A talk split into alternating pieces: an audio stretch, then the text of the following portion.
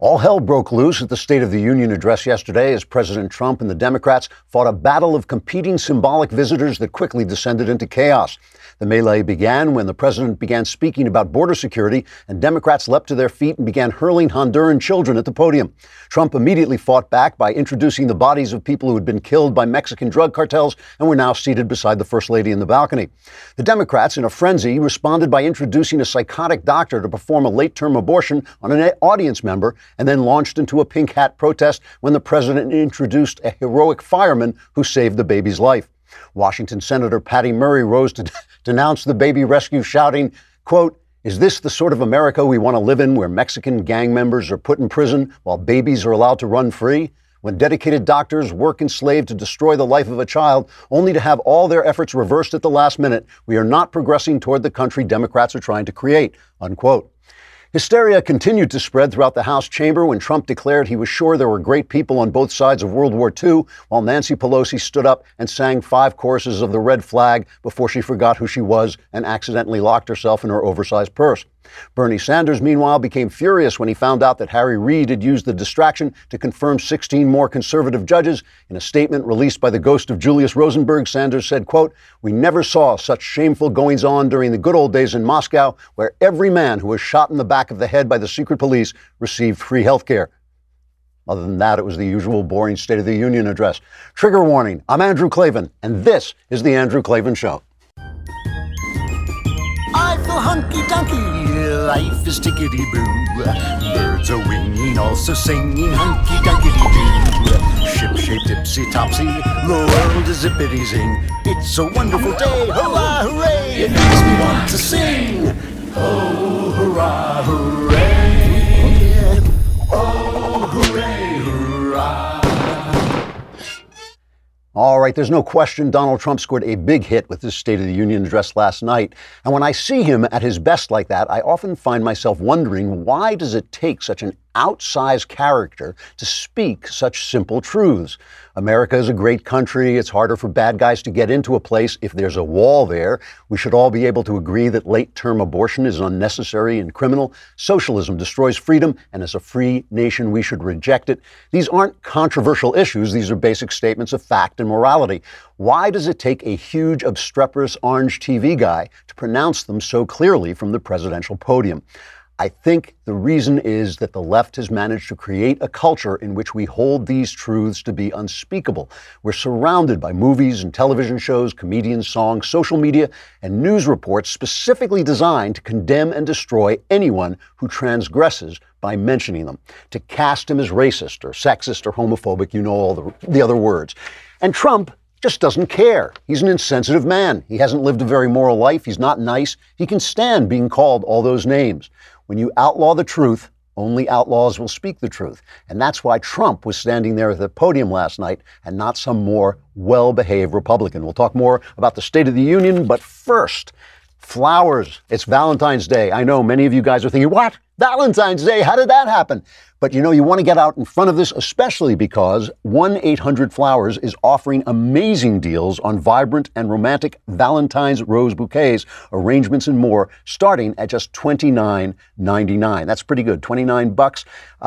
Roses from 1-800-Flowers are picked at their peak and shipped overnight to ensure freshness and her amazement. Gorgeous Valentine's bouquets and arrangements starting at $29.99. It's an amazing deal, and it won't last long. Bouquet prices will be going up soon, so take advantage today. Pick your delivery date and let 1-800-Flowers turn up with the flowers. To order Valentine's bouquets, arrangements, and more starting at $29.99, go to 1-800-Flowers.com, click the radio icon, and enter code Klavan.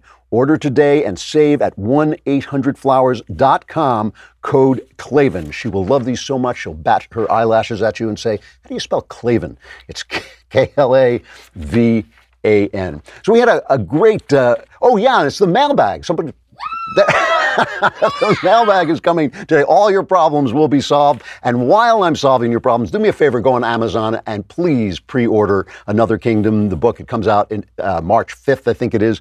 And I think you'll really like it. And it really helps me if you pre-order the book and let it move up the Amazon ranks. So we had a great backstage last night. I don't know if you got to see that. A lot of people were watching. It went on and on and on. But after the speech especially, we had a lot of good conversation about the State of the Union, and we all agreed that it was a terrific State of the Union. It kind of built, it started out not as good as it ended, but by the time he was finished, he really was shaking the rafters and doing some great stuff. And the one thing that I can't get anybody, maybe Knowles agrees with me a little bit on this, but I can't get anybody to agree with me that Trump is really playing this game very, very well, and he's doing it on purpose. Everybody else around here thinks that Trump is just kind of a blundering guy, kind of occasionally does the right things. I don't think so at all. I think he's got great political instincts. I think he's like a running back. He knows where the daylight is, and he goes for it. But he also adapts, and he changes, and he realized after the midterms, he realized that some of his obstreperousness, some of his loudness, some of his belligerence was not playing well with a lot of segments of the American people. And unlike other politicians, he wants to get things done. That's his whole thing. His whole thing is he wants to accomplish things. You know, you look at some of these other people, guys like Jim Jordan. I don't mean to pick on Jim Jordan. I like him, but he's an absolutist about the wall. But where's his wall? He's an absolutist about immigration, but where's his bill? He hasn't passed anything. He hasn't gotten anything done. He's just insisted that it's his way or the highway. Trump will deal. He'll do things. And he wants to get things done, and he wants to see some results. So he's been keeping a low profile. He's been very un-Trumpian, and he has let the Democrats do what the Democrats do, which is show themselves to be loony as guano. I mean, the people on the left are out of their minds, and Trump knows they're the best thing he's got going, so he's kept a low profile. He set up this moment. He made the speech where he explained his point of view from the Oval Office. He made an offer that was a perfectly reasonable offer on border security. By the time he showed up, it was the left who looked ridiculous, and he got some great theater. He got the Democrats sitting on their hands when he announced that there was low black and Latino unemployment. I mean, that's what they're not applauding for that. They didn't. Some of them didn't applaud for the kid with cancer. They're not standing up for a child who's sick. Kamala Harris was sitting there shaking her head when Trump said he wanted to end sex slavery. Oh, no, you don't want to do that. And Bernie Sanders, this is my favorite moment, was Bernie Sanders frowning when Trump denounced socialism. And Nancy Pelosi, you know, everybody in the press and on the left, but I repeat myself, wants to depict Nancy Pelosi as this sharp, shrewd, tough operator. But I just thought she was a boor last night. She's standing behind him reading the speech and fidgeting and rolling her eyes. It was incredibly rude. And they didn't do that to Obama when he was giving State of the Union addresses. And obviously, the best one was the women. All the women show up in white for suffrage because they had to work so hard to win the vote. Oh, wait, no, they didn't. They just got elected because women can get elected anywhere they want now. So I don't know why they were wearing that. I remarked at the time it was interesting and different to see a lot of Democrats wearing white without the hoods, but I think that, you know, he just made fools of them by celebrating the fact that there were so many women in Congress, so many women in the workplace, so that they had to stand up. And it was a great moment when he played them. Let's play the moment just when Trump. This is cut 7. Trump basically playing the Democrat women, milking standing ovations out of them. No one has benefited more from our thriving economy than women, who have filled 58% of the newly created jobs last year. You weren't supposed to do that. Thank you very much. Thank you very much. All Americans can be proud that we have more women in the workforce than ever before. Don't sit yet. You're going to like this. And exactly one century after Congress passed the constitutional amendment giving women the right to vote, we also have more women serving in Congress than at any time before.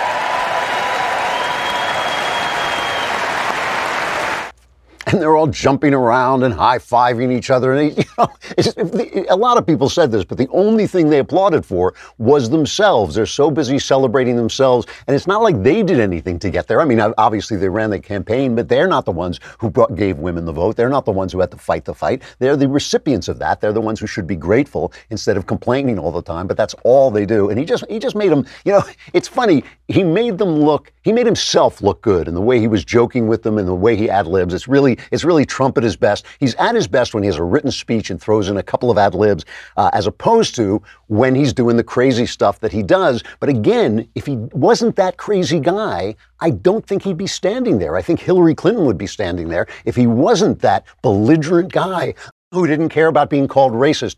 He wouldn't be the president. And I think that that's the problem we have, that the fact that he will stand there and say those things. Like, here, his best moment, the best moment in the speech was the hit on socialism. I mean, this was really good stuff. This is cut number 9. And it's just stuff that you do not hear people in his position, enough Republicans, saying as loudly and as distinctly, and in this venue where he's surrounded by his opponents as well as his supporters. You just don't hear this enough.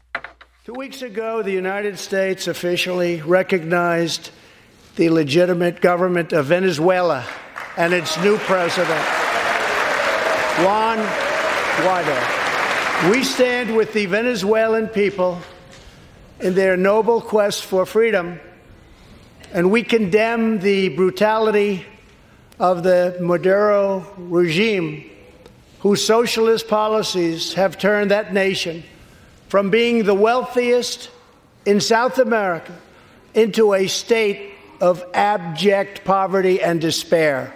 Here in the United States, we are alarmed by the new calls to adopt socialism in our country.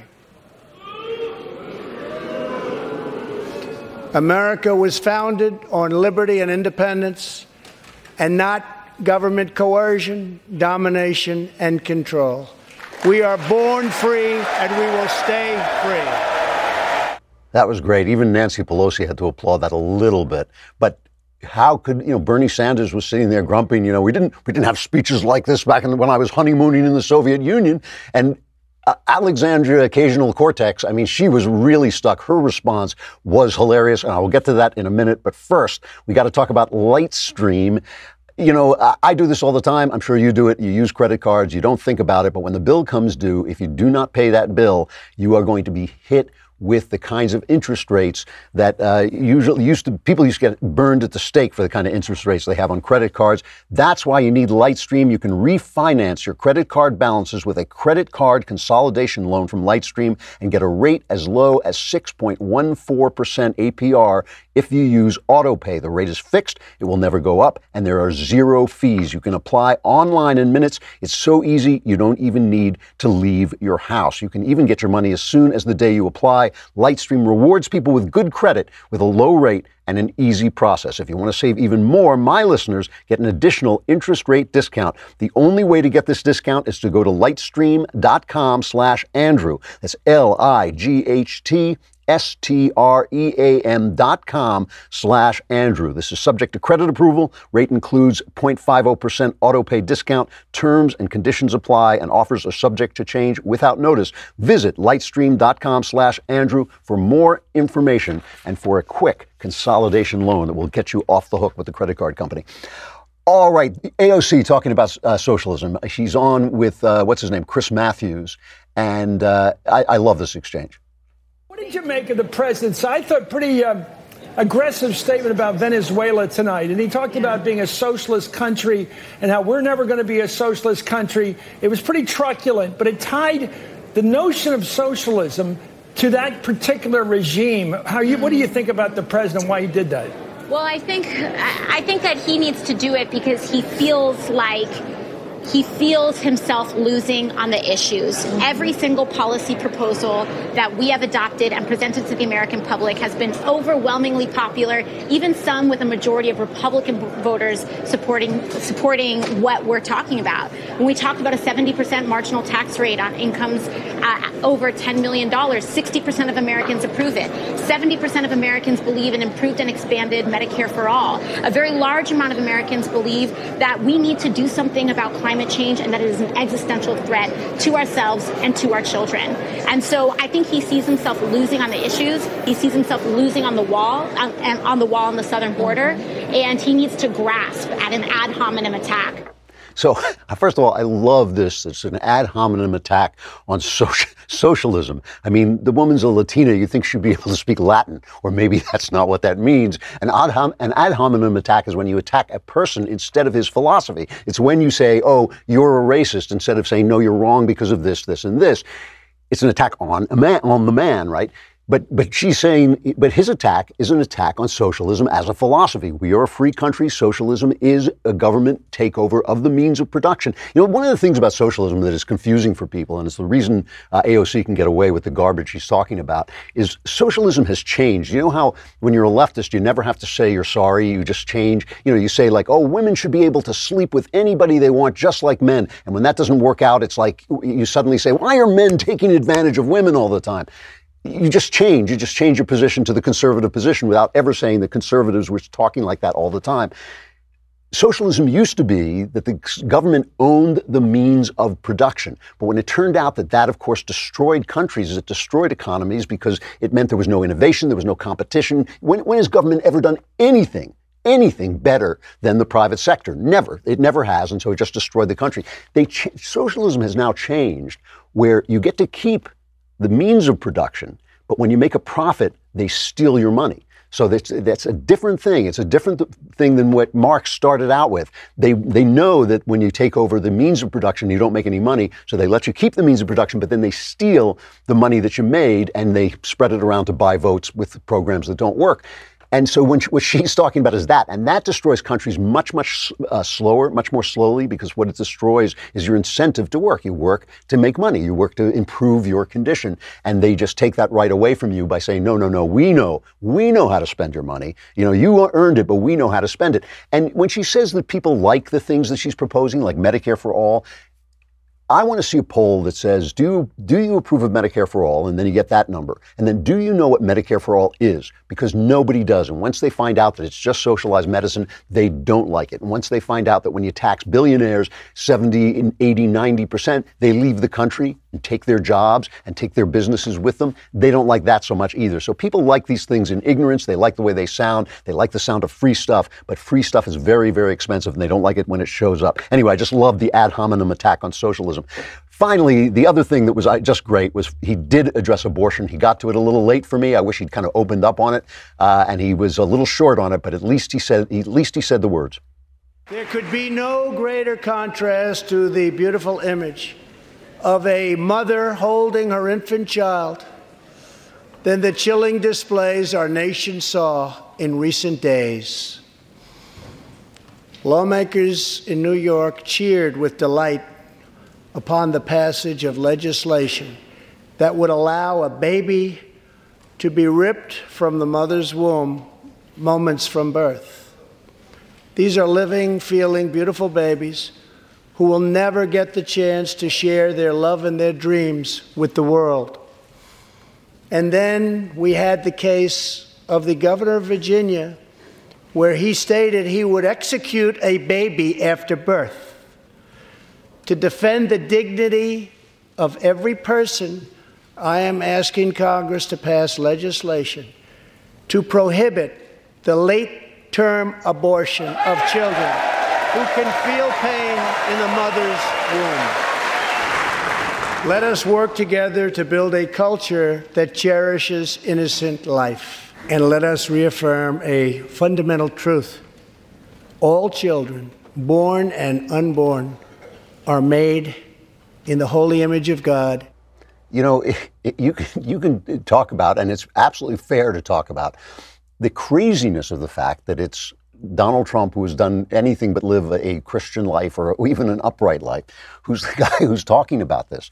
But it is connected. It's connected to the fact that he's a reckless man. He's a reckless, insensitive guy who has put his marriage vows at naught, as we used to say, who's slept around. He's done all kinds of things that evangelical Christians or even just moral human beings would look down upon. And it may be funny that he's the person standing there, but it's because he's that guy that they couldn't take him down with all the stuff they pull, and it always works on people because people lose, they lose their courage. They lose their courage when they get hit with, oh, you're a racist, oh, you're a sexist. If Republicans could learn nothing from Donald Trump, if they could learn nothing, it's that the only strategy is not to care. It is just to keep on walking, look straight ahead, and keep on walking. And when he's talking about Virginia, by the way, that place is going in so much trouble now. I don't know if you've heard the latest news. This is breaking today, I think it is. You know, how did it go? First, it was the governor who showed up in blackface in his yearbook. And then it was the lieutenant governor who was accused of having raped a woman in 2004. There's now a story being reported from, where is it? It's from NBC News, that Justin Fairfax, the lieutenant governor, was in a meeting on Monday night, and he was referring to this lady, Vanessa Tyson, who claims she was attacked. He claims it was a consensual relationship. It was before he was married. And two sources in that meeting say Fairfax just unleashed a tirade of foul language against her, saying "F that B," I guess we'll have to say, and so that he's in trouble. So if he can't take the office, if Northam resigns, if Fairfax can't take the office, it would fall to the Virginia Attorney General, who now admits that he wore blackface. What the hell is going on in Virginia? It's like, is nobody comfortable in his own skin in Virginia? So he is saying that he wore blackface. And I love the headline in the New York Times, by the way, a former newspaper. The headline in the New York Times reporting this was that he admits that he used dark makeup. I mean, even the guy himself said, I wore blackface, but the New York Times can't, it's a Democrat, they can't quite bring themselves to do it. All in all, I mean, I thought it was a terrific speech. It got great. I loved it. Oh, yeah. It got great immediate reviews. People really approved of the speech, and it just shows that they approve of Trump when his best stuff is always when he has a written speech. In Poland, that was one of his great speeches. His first State of the Union address was one of his great speeches.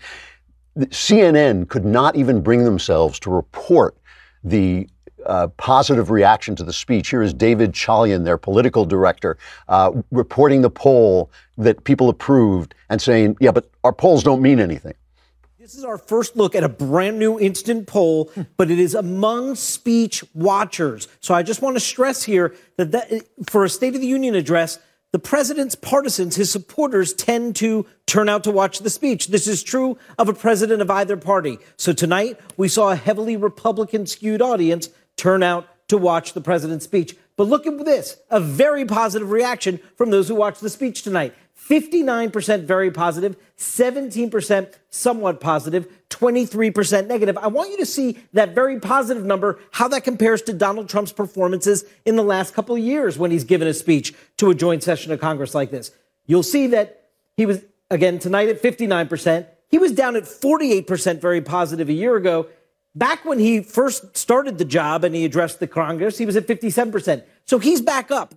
So if only Republicans are watching the speech, how come in 2018 his polls dropped to what his basic popularity ranking usually is? It doesn't make any sense. Obviously, this was a great speech. It was a terrific speech, and it was a speech that he's being reasonable. He's doing this thing to the Democrats, that the Democrats, because they despise him so much, don't even see how well he's doing, how strategic he's being. He is being reasonable. He's put them in a position where they're being unreasonable. He's hitting them on the places where they're being unreasonable, on abortion and on socialism. And he's then saying, give me my wall. Walls keep people out. And it just makes perfect sense. And interestingly, I thought, Stacey Abrams, who delivered the Democrat response, always a tough thing to do, always a tough thing to compete with the president, you know, standing in the House like that. But they were ready, because she's a black woman, they were ready to give her everything, all the praise in the world. And she kind of, you know, it was a very flat speech, I thought. And it did have this thing, which I just really dislike because it is what the Democrat Party does. I mean, the whole thing about this country now is really we are the beneficiaries of the greatest generation. They won the war. They got rid of institutional racism. They have improved health, technology, all these things. We're benefiting from that. We should just be waking up and saying thank you every day. But instead, it's the constant complaining from the left. And here is Stacey Abrams on racism, cut number 13. I just found this kind of interesting. Go ahead. In this time of division and crisis, we must come together and stand for and with one another. America has stumbled time and again on its quest towards justice and equality.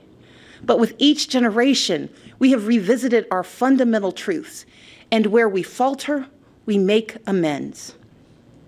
We fought Jim Crow with the Civil Rights Act and the Voting Rights Act.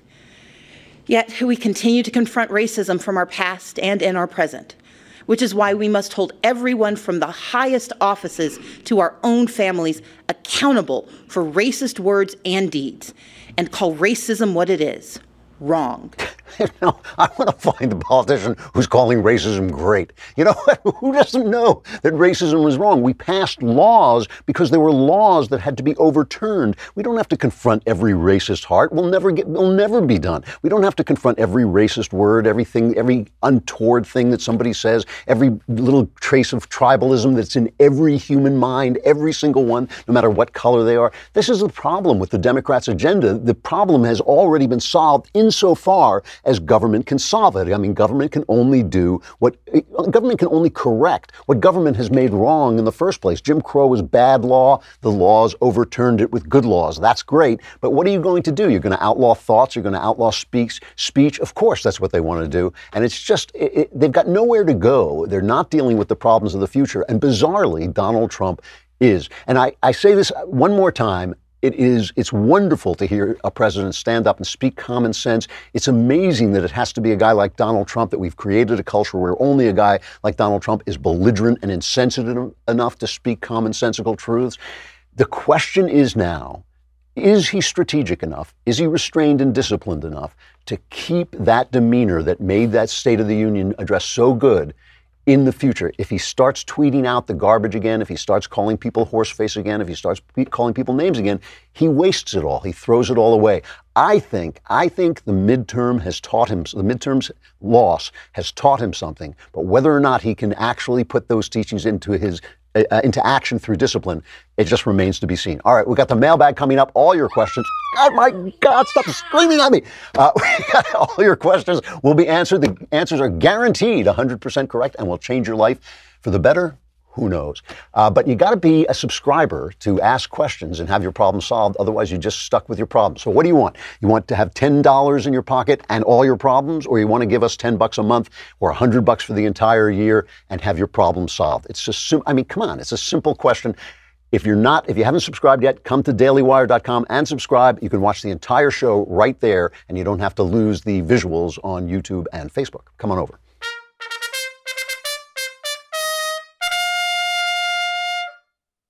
The mailbag.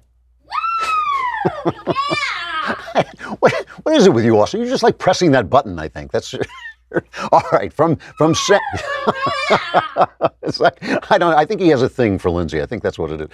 All right. From Samuel. Hi, Andrew. I was discussing the issue of abortion recently with my family, and was shocked to learn that my mother had an abortion when she was in college. She had a very hard life and was young at the time. As we both know, kids make dumb decisions. I love her dearly, but I don't know how to process the fact that my mother had an abortion. She's rather liberal, and this loss doesn't seem to bother her nearly as deeply as it pains me. Both premarital sex and the abortion of a child are acts that I disagree with morally. She holds the opposite beliefs. I'd like to discuss the abortion with her, but fear that it might ruin the close relationship that we've always had. I'm both mourning the loss and struggling with the ideological differences behind it. Well, first of all, you should discuss the abortion with her, but first you got to get your own mind right. It is not your job to judge your mom. You know, your mom created you. You don't judge her. You can judge the way she treated you. You can judge the way she brought you up, but you love her. You're close to her. She must have done a good job. So it's not your job to judge her life. I agree with you about abortion, and I think it's a really big problem. But, you know, I told this story last night on the backstage, but let me tell it again for those of you who weren't watching that.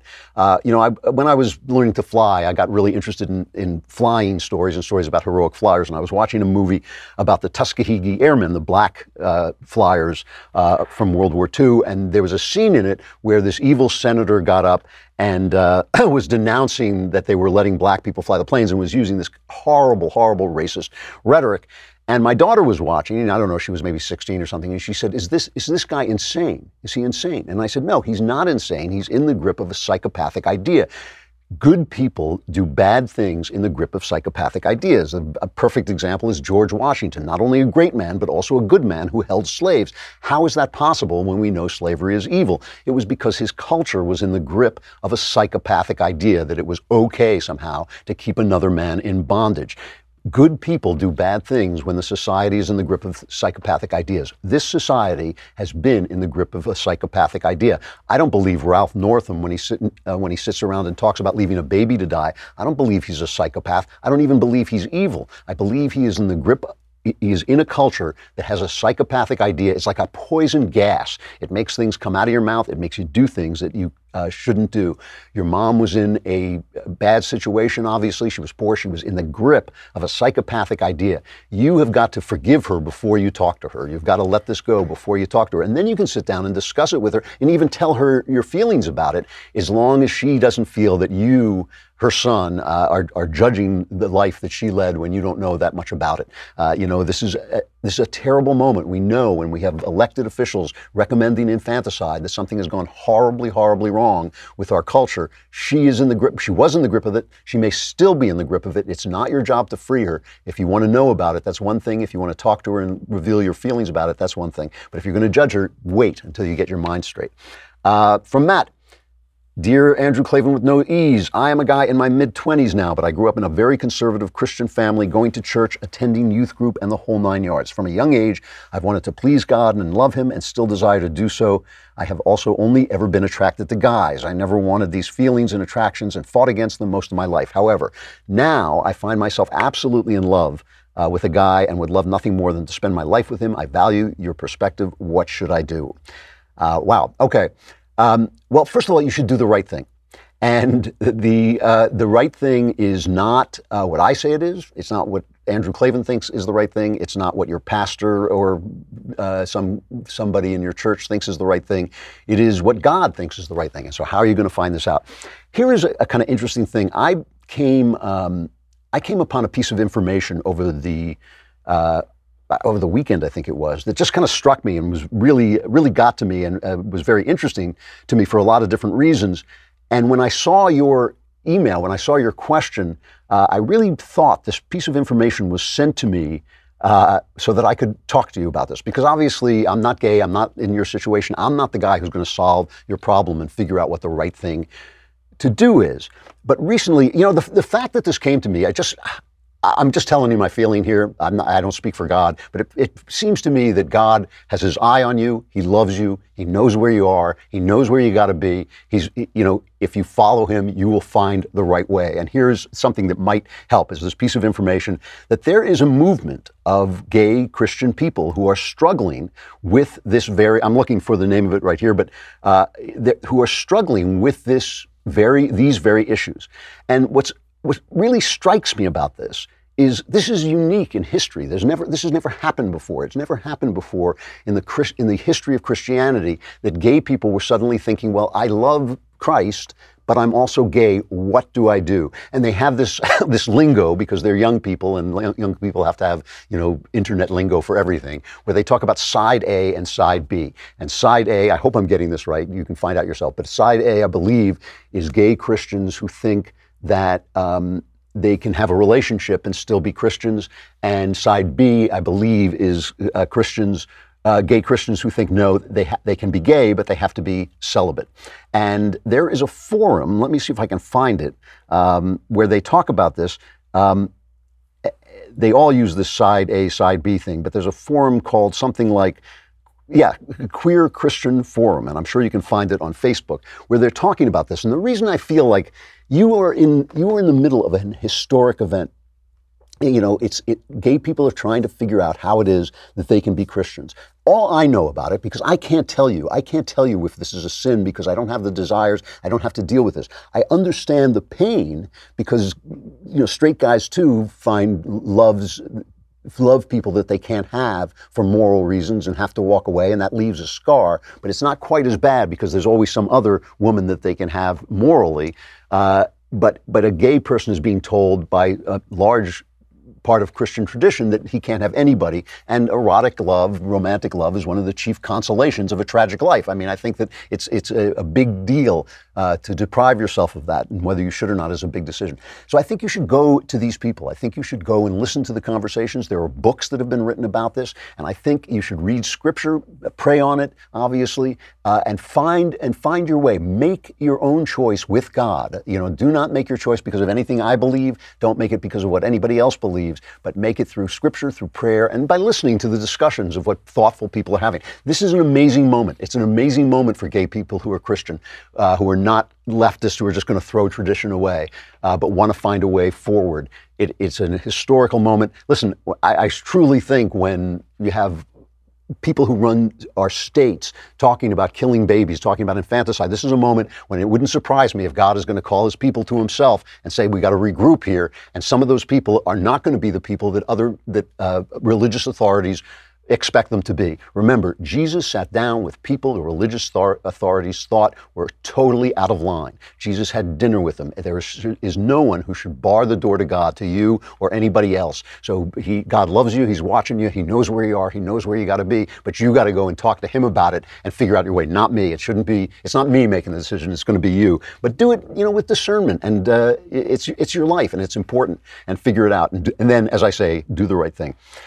From Michael, do you think that security, for example, the police, is a function that is better in the hands of the government, or that it would be better suited to the private sector? If the government is the proper instrument for providing security, like the police, what's the difference when it comes to providing health care?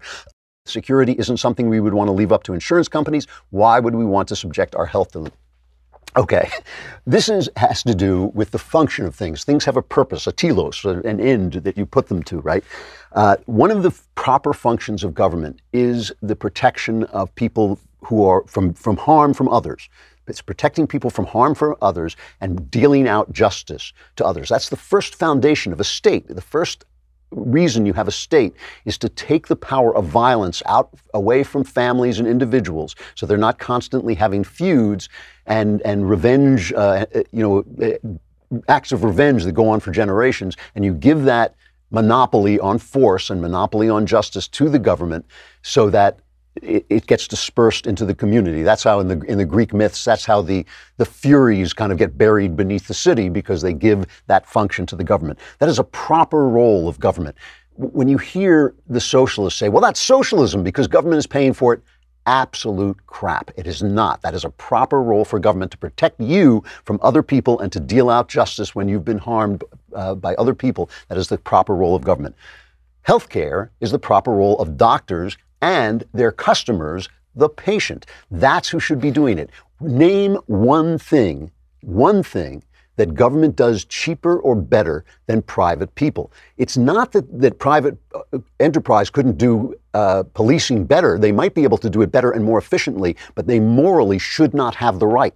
That's not true with healthcare. Healthcare morally belongs in the private sector. And just like televisions get cheaper and cheaper, healthcare would get cheaper if it was governed by competition and by customers. The fact that you don't know what you're paying for healthcare because there's just this copay and insurance takes care of it and blah, blah, blah, and the government does this and that does that. That's why prices go up. Prices do not go up when people know what they're paying and can say, yeah, I want this, but not that. I'll take that, but not this. I want that test, but I can't afford that one. That's how prices come down. And it's the insurance companies have blown this, because they want to insure everything. You shouldn't have to insure checkups. If checkups weren't insured, price of checkups would go down. You should have insurance for catastrophes. You should have insurance for things that you can't pay for, and then it's a good bet for the insurance company, a good bet for you. So the government has nothing to do with this. Everything they touch gets worse.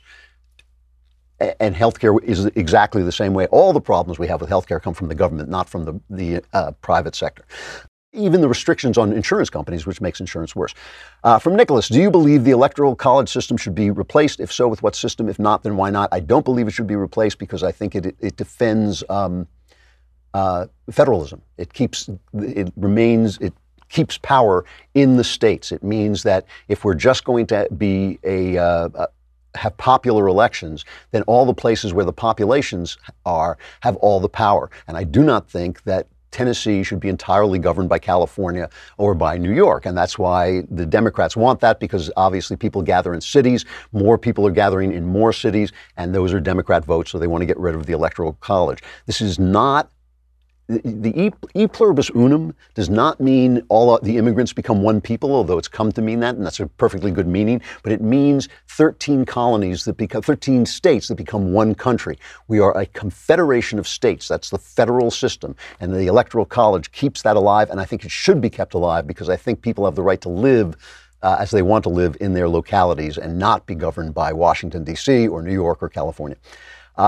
From Jason, dear Andrew, if a studio ever decided to make another one of your books into a movie, would you sell them the rights if you knew that they would change the message into a leftist message? That's a really good question, and I actually know the answer to this because I've been in similar situations. Once you have sold the rights to your book, you have no power to affect what they do.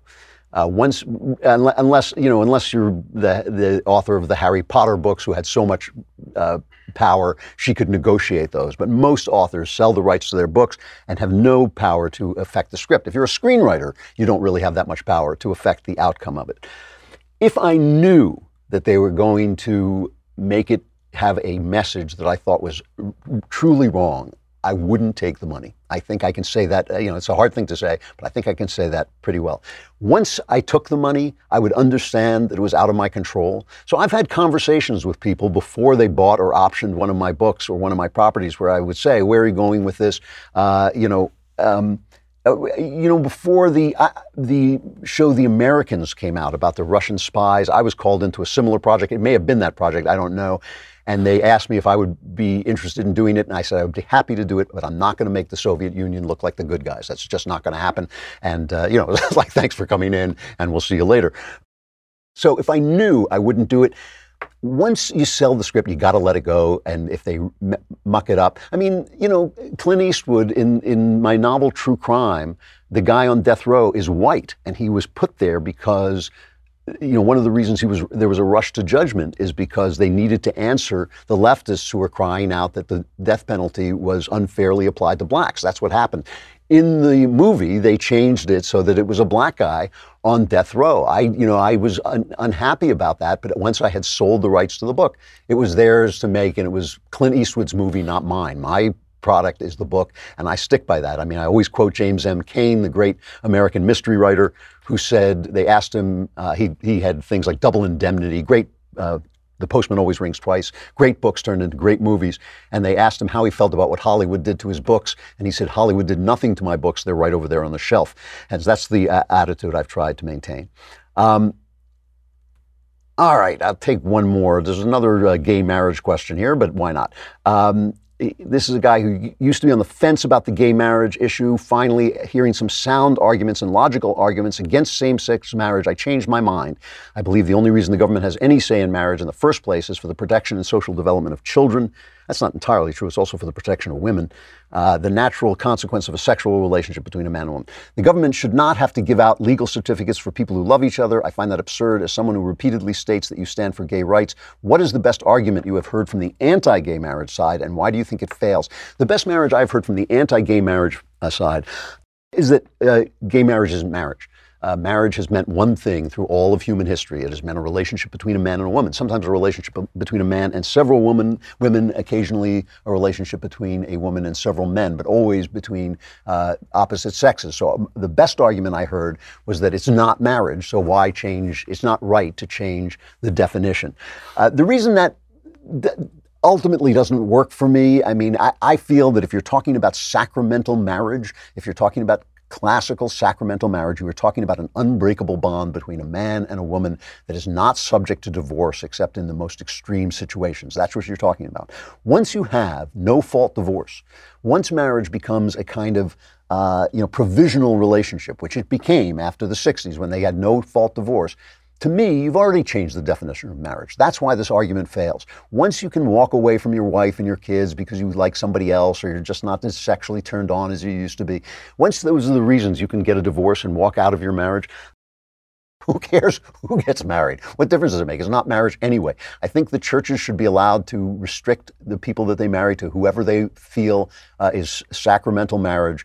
I think that, gay people in government terms should have the right to get married if there are benefits that come with it. And there are, like tax benefits and things like that.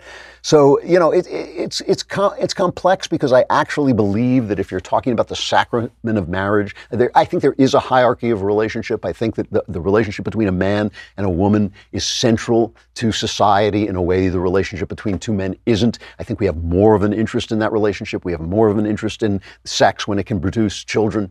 And so therefore, by corollary, we have more of an interest in any relationship between a man and a woman. Still, I think that the government does not have the right, no matter what churches have the right, no matter what God has the right to do, the government does not have the right to tell people that because we don't like the way you have sex or we don't like the way you're attracted to people, you have to live your life without the consolation of erotic love. The government should not have that power. That's too much damn power for the government to have.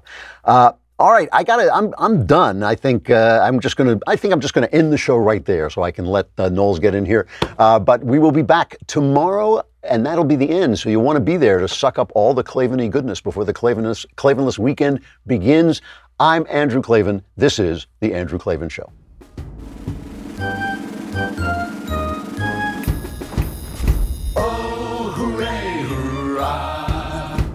The Andrew Klavan Show is produced by Robert Sterling. Executive producer, Jeremy Boring. Senior producer, Jonathan Hay. Our supervising producer is Mathis Glover. And our technical producer is Austin Stevens. Edited by Adam Sayevitz. Audio is mixed by Mike Cormina. Hair and makeup is by Jesua Alvera. And our animations are by Cynthia Angulo. Production assistant, Nick Sheehan. The Andrew Klavan Show is a Daily Wire production. Copyright Daily Wire 2019. Yesterday on Daily Wire Backstage, we had a blast reviewing the State of the Union address. There were drinks, there were cigars, there was mockery, all sorts of the stuff that you are looking for in any analysis of the State of the Union address. Go check it out. That was yesterday on Daily Wire Backstage.